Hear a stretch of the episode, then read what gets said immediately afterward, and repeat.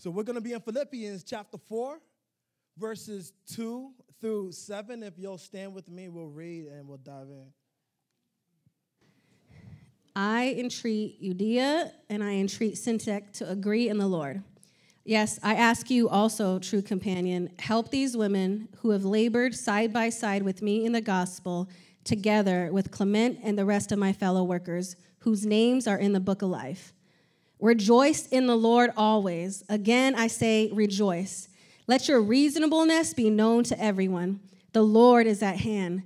Do not be anxious about anything, but in everything, by prayer and supplication, with thanksgiving, let your requests be known to God. And the peace of God, which surpasses all understanding, will guard your hearts and your minds in Christ Jesus. Amen. You may be seated. Hallelujah. As we we dive in and just um just starting on looking at verses four, two to three, he inside he said, I entreat Euodia and I entreat um who, what is it? Syntyche. Somebody said it properly before, and but um anyhow, right? So there's these two sisters, right? And he's entreating both of them to agree in the Lord.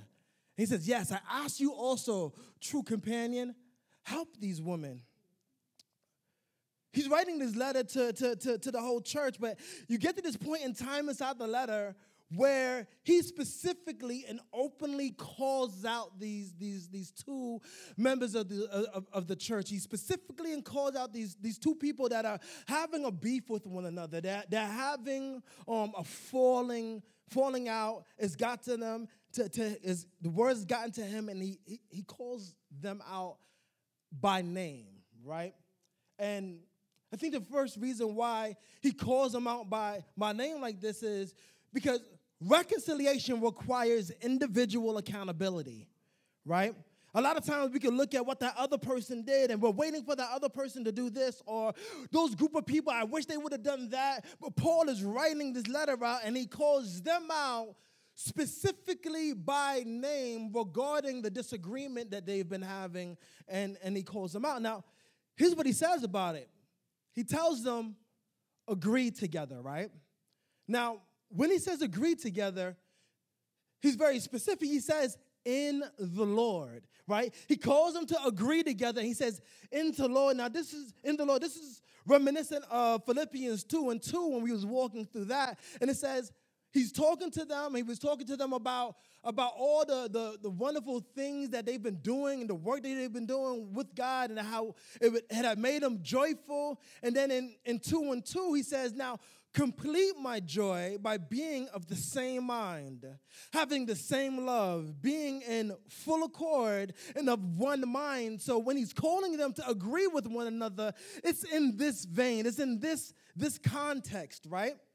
Now, he calls them out, but I, what I want to do is, is, is point out even the context to how he calls them specifically and individually out. He does it in a letter that's addressed to the whole community, right? Like he could have easily been like, all right, listen, I'm gonna send a letter to the community and I'm going to send a specific letter just to them, but instead, he includes it in this letter to everybody, right? Includes a specific calling for them to agree to one another in his letter to everybody, and it's framed by by him starting the letter off by talking about how thankful he is for their co-laboring in the gospel for them walking in through, through all the murky mess and living it out. And, and then he, he makes this ask. He makes this ask to, to someone that he refers to as a true companion right? Now the word companion it, it means a co-laborer or, or, or fellow yokesman in the gospel, right? Now, he could have been talking to Epaphroditus who's carrying the letter back to them, right? Um, but he's also already described the church in general as this, right? This is why he had so much joy for them because they was partnering with him in, in, in, in, the, in the thick of it, right? And so he's already described them as, as fellow yokesmen, as, as, as co-laborers. So whether he's talking specifically to Epaphroditus or whether he's talking to the church in general, it applies to all it applies to. He's talking to the church and he tells, he tells them, help these women. He tells them, help these women. And the reason why is because reconciliation is a family affair. Reconciliation is a family affair. These two can't have a beef off in a corner and we're like, yo, that's just about their business. It's like, no, no, no, we all family here, and it affects everybody. The, the, the, the, the pain hurts everybody. We're all drawn into this, right? You're not in a, in a, in a silo off by yourself. We're all inside of this together. If you hurt, we hurt, right? So reconciliation is a family affair. So, yeah, he's calling them out individually, but he includes everybody else inside of it, right? He holds them individually, but he calls the church community to participate in this reconciliation by, by, by continue to point them to Jesus. Not just continue to point them to Jesus, but join together in agreeing with them in the Lord. Live into this thing together. It's something about going through it together. And, and he makes this call about them that's about them. You feel what I'm mm. saying? Yeah, and and thinking about that, it makes me think of how opposite that is of yeah, our world, yeah, yeah. right? Like everybody is, oh, toxic friendship, you're out. Negative, you're out. It's like we don't want these difficult relationships, but here he's calling us into that. No, help them, you know, be a part of that. This is for our sanctification. This is the kingdom upside down, right? It flips everything on its head, like that's the kingdom of God. And then he goes on to talk about true companion, right? he talked about um, companion. So, companion is like somebody's accompanying you, right? Um, oh, wait, first of all, do you guys know Jackie Hill Perry? Because I love her, named my daughter's middle name after her. Little side note.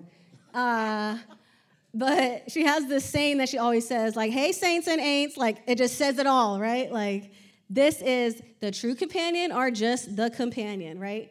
the one that shows up on Sunday and volunteers her stuff. Like maybe they'll come hang out sometimes.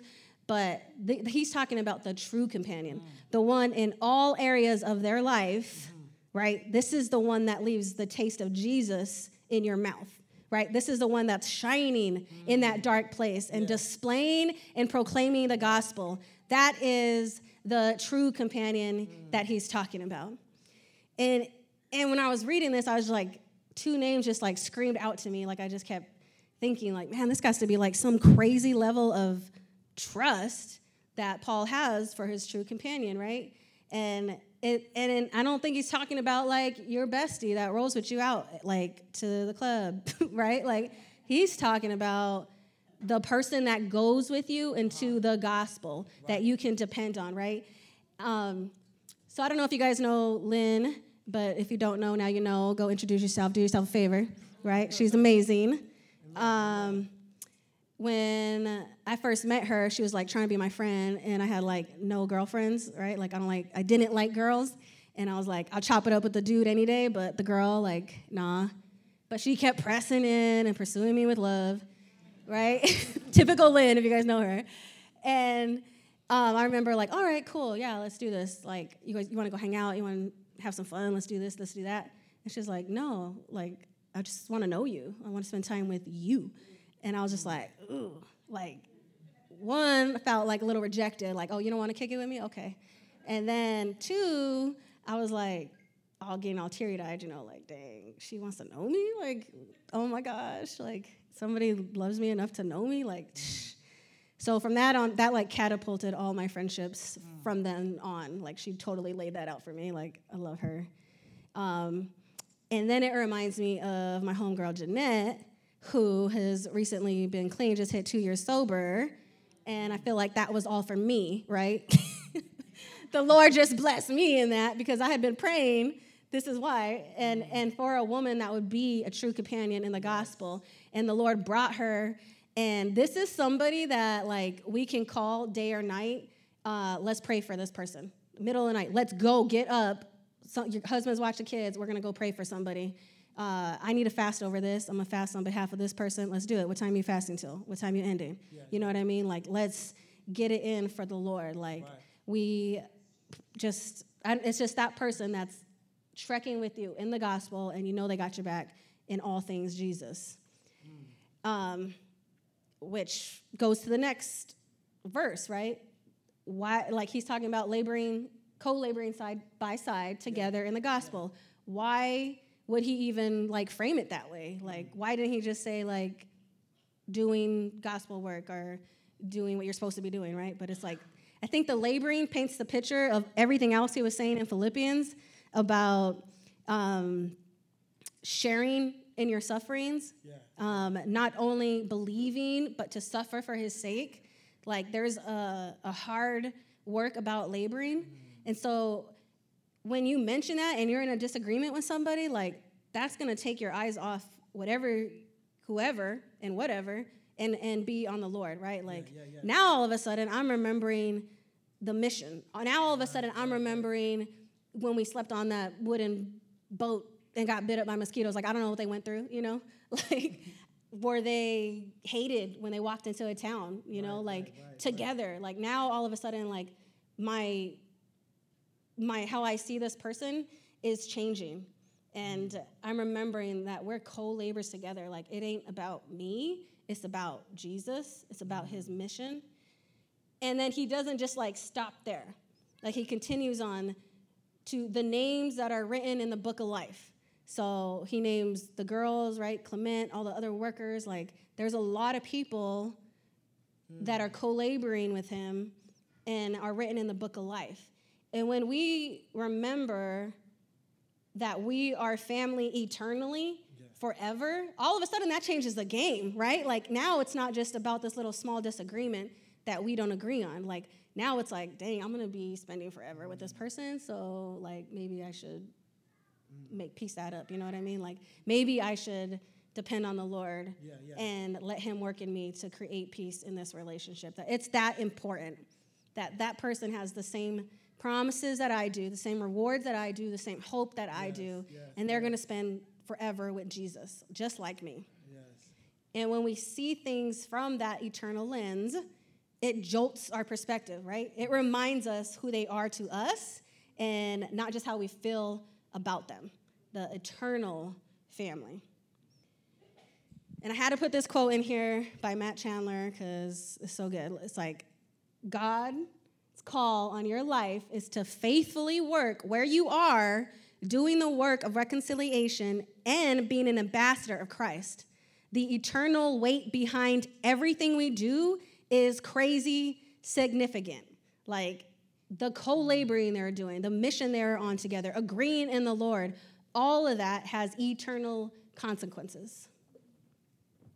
It's crazy because as he's talking to them and he's painting this picture, he's pointing them to these eternal reality. He's not, he's not just dismissing the tension that they have, right? He's not like, oh, y'all got beef together, forget it, just agree, right? That's not what, what's happening here. But rather in, in verses four through seven, we see him pastoring them as he's pastoring the entire community regarding how to live united in the midst of the tension, right? Because we're gonna fall out, we're gonna have issues, and, and, and things are, are, are going to, to hurt because we're fallen people, right? So it's going to happen, right?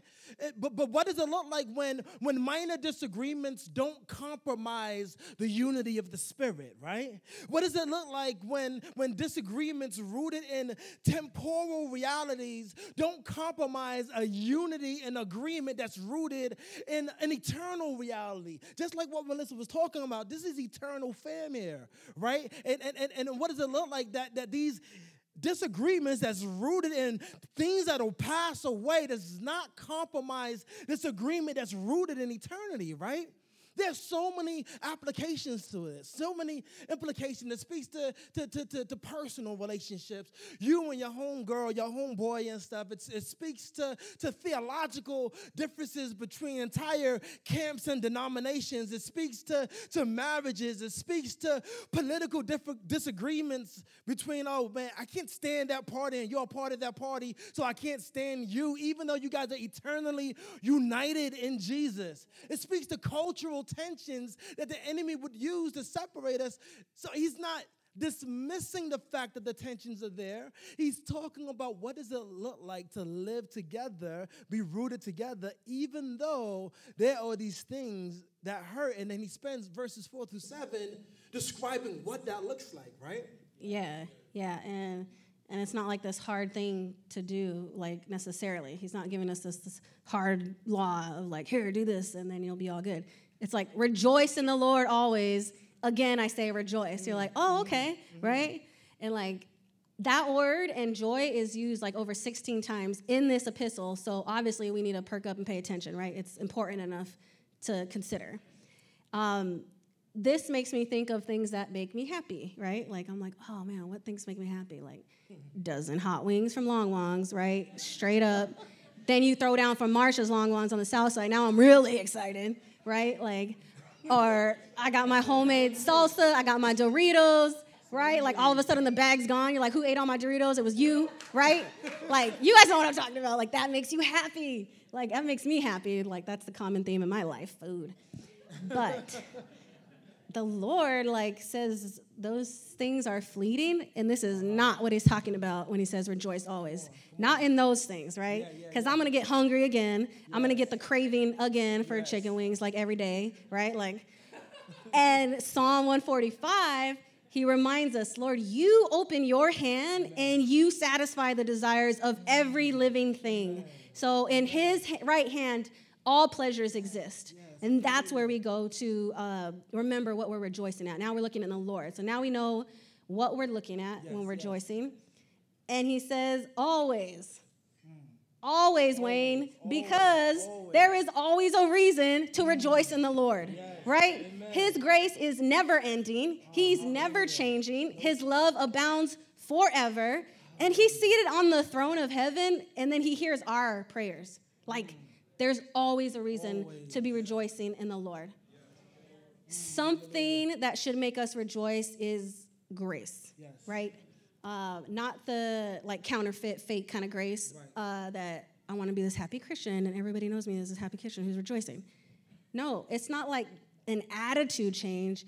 It's a belief that informs your attitude, yeah. what you believe. So yeah, if I remember that oh, I believe in the grace of God, like mm-hmm. I believe that when I read Revelation 21 27, but nothing unclean will ever enter it, nor anybody who does what is detestable or false, but only those who are written in the Lamb's book of life. Like, I do detestable things. I can be false. Like, I'm unclean. Like, Lord, help me. No, I get to rejoice because I remember that I believe in John 3:16 uh-huh. that says for God so loved the world he gave me his only son that whoever believes in him should not perish but have eternal life. So again, let's rejoice the grace of God. He's so good. And again, he repeats himself always. Okay, rejoice in the Lord always. Again, I say rejoice mm. even in the midst of distress. He doesn't say rejoice only when the circumstance fix it and everything's right. going great, right? He didn't make the exception for that, for the tough time. No, he's saying happiness is fleeting, but joy stays forever. So it's not about the looking the part, it's about having an a- actual like anchor of joy mm-hmm. that cannot be moved by any circumstance. Mm-hmm. And that reminds me of a distressing time in my life, right. which was like within a t- month time span uh, my, my son was getting bullied. My daughter was having seizures and eating issues. My brother, who was an addict, uh, stole from my house. The air conditioner in our house was broken. Our car was broke. We got behind on bills. Like, we're dealing with our daughter being traumatized. And then, if all of that wasn't enough, like, my sister was trapped in a house fire and almost died. Okay? Um, somehow, all these darts just psh, psh, psh, psh, like I'm gonna take your joy. Like, no, you ain't. Because this is changing, but he ain't. Right, he right, doesn't right, ever change. You know what I mean? So somehow I have this peace and I have this soft smile that I don't know where it came from, and my mood is patient, and I just have this trust that Lord, Mm-hmm. I don't know a lot of things. I don't know all the whys. I don't know all the hows, but I know you, Yes, yes. and I know that you're gonna you're gonna Yes. take care of this, Yes. right? And and just like praise report, looking back on that, like my son stopped getting bullied, my daughter stopped having seizures and can swallow properly food now. My brother is clean and sober. Uh, our air conditioning got fixed. Our car got fixed. We got caught up on our bills. My daughter is healing. And my sister didn't die. Okay? She's alive. She didn't die. God's mercy is new every day. We get to rejoice every day. Oh, amen. Amen. And this is what he's talking about as he continues to go on to verse 5, right? And he says, Let your reasonableness be known to everyone, the Lord is at hand. Now, when he says the Lord is at hand, right? Now, that phrase right there is a hinge verse between verses 5 and 6 because in verse 5 he says, Let your reasonableness be known to everyone, period. But before he, verse 6 starts, the words the Lord is at hand is placed there. And then a semicolon, and then the, the rest of verse 6 comes because it's a hinge verse between the two verses. The Lord is at hand, right? Now, this is reminiscent to, to John the Baptist um, getting ready because Jesus' ministry is about to start, and John the Baptist is he's out and he's preaching to everybody, and he's like, repent, the kingdom of God is at hand, right? And when he's saying the kingdom of God is at hand, he's saying it's right here in grasping distance. It's right here. It's money in hand. It's here. It's here. So when he says the Lord is at hand, he's saying the Lord is here. Uh, let your reasonableness be known to everyone. The Lord is here. He's right here with us. I start to think about on the verse when it says, when two or three are gathered together, uh, here I am in the midst. And that's Jesus. He's talking to this two or three, right? Because it had to be like two or three people could make a bear witness against somebody else. But he's reminding these two or three, like, it's not just y'all, I'm here too. I'm here in the midst of you guys. What does it look like to, to, to consider that reality that, that, that in the midst of this conflict, you're not there by yourself, right? So he says, so let your reasonableness be known uh, to everyone, right? Now, the Greek word for reasonable, reasonableness here that's being translated also means gentleness or, or, or forbearing, right? Now, this gentleness is a fruit of the Spirit. That's because the Lord is here. Because the Lord is here, this gentleness is a fruit of the Spirit, right? It's, it's, it's not just that God is in the midst, He's all around us or He's up inside the sky. It's that God is literally living inside of you and literally living inside of your brother and your sister that you got a beef with. What does it look like to, to act like that's a reality and acknowledge that and how we, we reconcile with one another? As a matter of fact, in another scripture, Paul says, when we have to even confront one another, you do this in the spirit of gentleness. Why? This is a leaning and trusting on the spirit of God because the Lord is here. Basically, he's saying, let the spirit of God be known to everyone to how you respond and live in the midst of tension amongst one another. He's, he's talking to them about how to live into this thing like God is actually in it with you. Mm, amen. And that same hinge verse is then used uh, before six, right? So the Lord is at hand.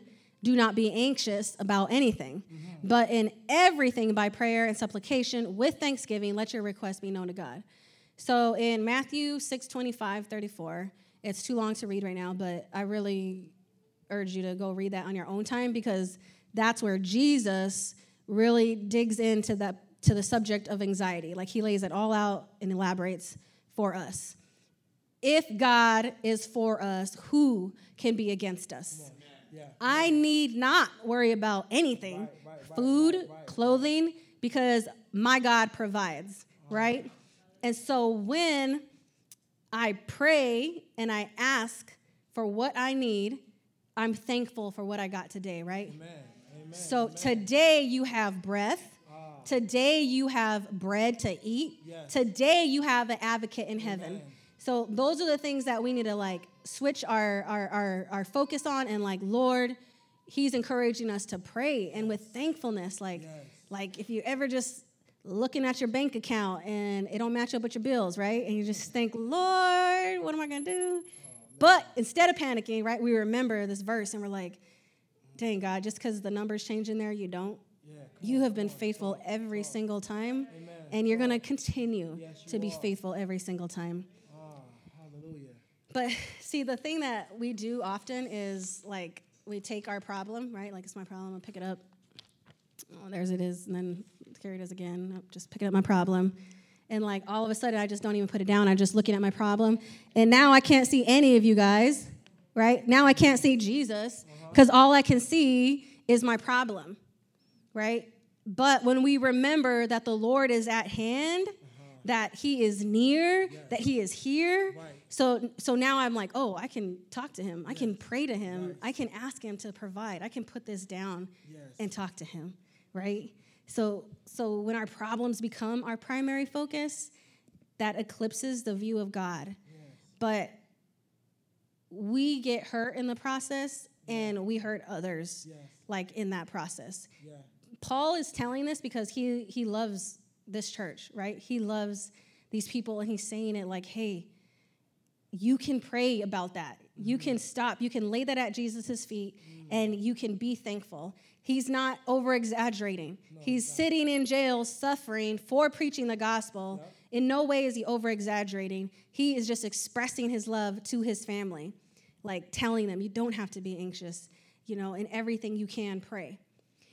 And I don't know, like, who else has heard about this, but there's a thing called sheep worrying.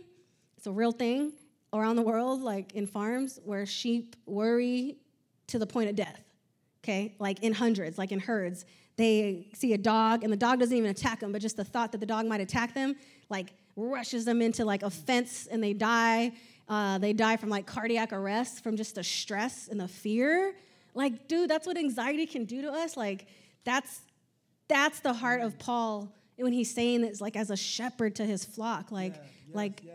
don't hurt yourself.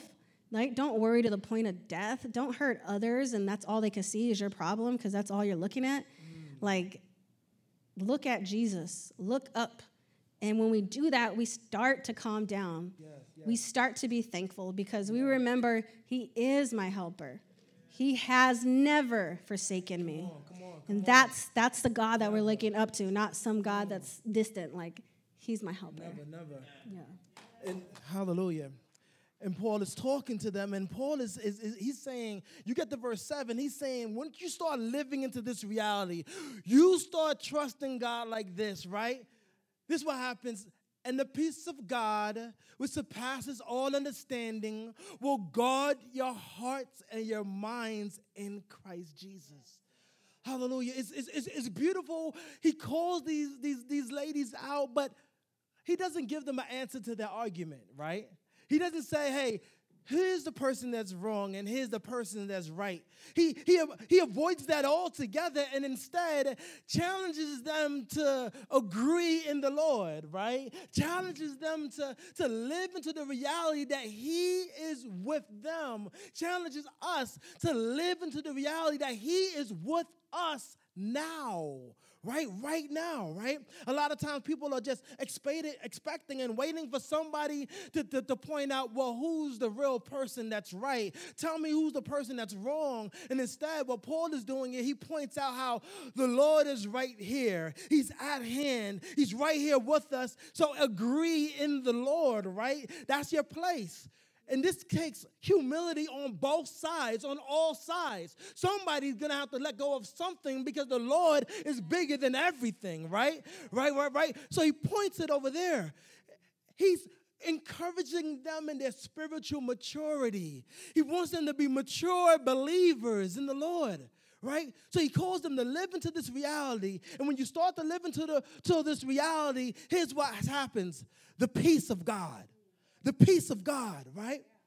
He's not talking about circumstantial peace, like I'm chilling on the beach and the butterfly comes and a cool breeze and I have a martini right here, you know, and so much peace. Like that may be real peaceful, right? But that's not what he's talking about, right? No, no, no. He's talking about that that that Holy Spirit peace that's undefined by circumstances. Hallelujah. That, that, that, that, that, that, I know that all hell seems to be breaking loose, right? But there's this peace, right? And, and, and it belongs to God, not you, not the peace of Wayne. No, no, no. The peace of God, right? It's His peace. He owns it and lives in you right? That's the thing to grab onto, right? So it's about resting in God's control over your own control, regardless of the circumstances, right? Now, at that point, when I can rest in my God is in control, regardless of things regardless of how it looks, regardless of how it feels. Now, this is that peace that surpasses all understanding. It goes beyond what makes sense to you. I know I added everything up and it's supposed to look like this and it's not looking like that, right? It goes past what makes sense to you and it covers what you don't know. Because believe it or not, you don't know everything, right? Reality check, like there's a lot you don't know, right? I know most things, but it's a lot y'all don't know, right? Don't tell my wife that though. But um, but it covers what you don't know and extends beyond what you think you know. Because in arrogance, we, we, we think we know what's best. Like we like we're we're all seeing and like we're we're omnipresent, right? And like we're all powerful, like like like in your math, but your math fails, right? So even if you don't understand how things will turn out, you can have peace because I don't have to be in control here, right? My God is in control. Even when I think things should go like this, and probably it should go like that, and it's not going like that. I don't have to be in control. I can rest in His peace. I can rest in the peace of God. This peace is literally God Himself. It's literally God Himself. So it's a fruit of the Spirit. It's a fruit of the Spirit. And when we are able to rest in the Holy Spirit, when we're able to rest in the Holy Spirit, He says He will guard your hearts and your minds. This word here is garrisons. It's, it's, the, the, the, image here is a, it's like a, a security guard that's strapped down, that's guarding your heart and guarding your mind. Hallelujah. Hallelujah. God Himself standing guard over your mind, over your heart. Now, there's times where God tells you to guard your heart, but right here, Paul is saying if you live inside of this, God Himself will guard your heart. God Himself will guard your mind. Hallelujah. He becomes our covering and protecting us from, from the darts of the enemy that want to cause division and destruction and, and rip things apart. He becomes our covering. Hallelujah. You see, Hallelujah. The enemy's primary tactic is to tempt us to leave from in the Lord. That's his deal. That's the deal. Get the, his hooks in and get us to leave from in the Lord. Leave from the safety of his covering. Uh, to leave from the safety of his covering and try to be our own covering. Try to be our own protection. Start relying on our own tactics. And then we wind up exposed to the weapons of the enemy's warfare. That's what he wants us to do. And Paul is trying to protect his sheep. Like, like the enemy is out there. This is what he wants us to do. He wants us to leave from resting in the control of our God and try to control things ourselves. And we've wind up exposed to the enemy. This is where the covering is at. That's why he, he goes about it several times and he says, In the Lord in the Lord is, is, is, is, is, is, is, the place of agreement. In the Lord is the place of rejoicing. Why? Because in the Lord is where the guarding and the protection happens. And cats getting their butts whipped outside of the Lord and like, Lord, what's going on? And Lord is like, I'm right here, come. And the band can come up now. Listen, I want this to hit home. I don't want us to just hear this and just give a bunch of yeses and amens. I want us to meditate on these things, right? To live into this. So, here's some signs that we may not be resting in His covering. I want us to, to, to, contemplate these things. And, and if this hits home to you, just be real about it and come to the Lord. Here's some signs we struggle to have joy, so we find it difficult to rejoice. If you only knew what I've been through this week. If you only knew how that person treated me, if you only knew how this went wrong, if you only knew who was knocking on my door, if you only knew, you would understand why I don't want to rejoice right now. I, I, I sort of feel like if I rejoice, I'm betraying the reality that things are broken. I'm being inauthentic here. If you only knew, how can I rejoice with everything that's going on? Two, it's increasingly hard for others to see the Spirit of God displayed through your gentleness or reasonableness when things aren't going the way that you think they should. I'm not saying whether or not they should be going like that. They're not. And now it's hard to see the Lord through you. What people see more is our reaction to the unfavorable circumstances, not our submission to the Spirit. Three, fear and anxiety starts choking out thankfulness. You find yourself talking more and more about what you don't like and your associated fears of what might happen than what you're thankful for. There's so much that's all around you to be thankful for. And, those things get no acknowledgement. And, and, and talking about how good the Lord has been to you and is in this exact moment hardly happens because all you're talking about is everything that's jacked up. And all the good that God is doing, you don't even praise Him for it. Somebody else is getting praise, it ain't the Lord. Four, you can only have peace and rest if things go the way that you think they should go, which isn't peace at all. That's, that's counterfeit peace.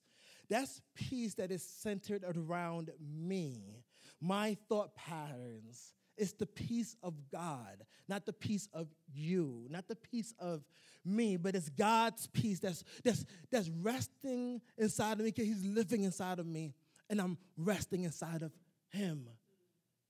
Has nothing to do with situations and circumstances. Listen, as the band plays, I want to set us up for, for communion, right? I want to set us up for communion. Then Melissa will pray for us, and then the tables will be open. But it's Jesus, right? It's Jesus. This morning, it's Jesus. It's all about Jesus. It's Jesus. Jesus is the one that, that invites us to be a part of his eternal family. That invites us to live into the reality of this eternal family. Oh, he's talking to them back then, but he's talking to us right now. Be a part of the family and consider the realities of this family.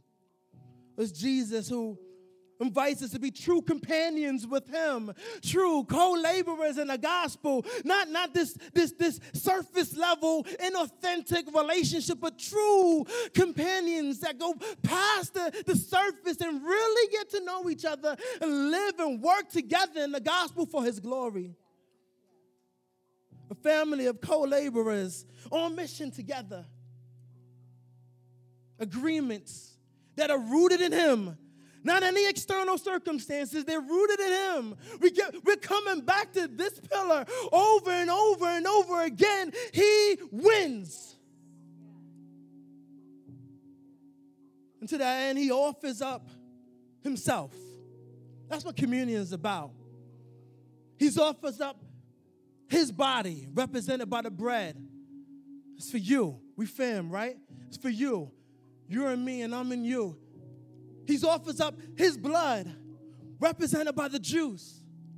It's, It's about the family. So this morning, this is a call for us to live into the realities of the family.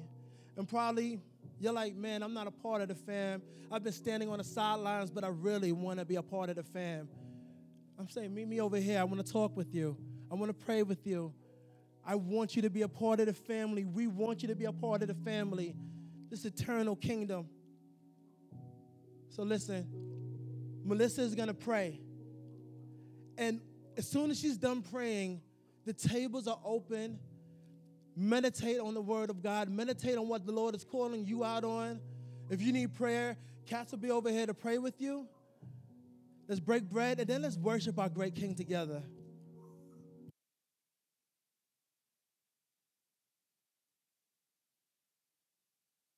Father God, Lord, we thank you, God, for the message today, God. Lord, we pray, Jesus, that you would soften the hearts of every heart in here, God, that conviction would reach at a heart level, Lord, that we would have the gift of repentance, God, to just receive your grace today, God.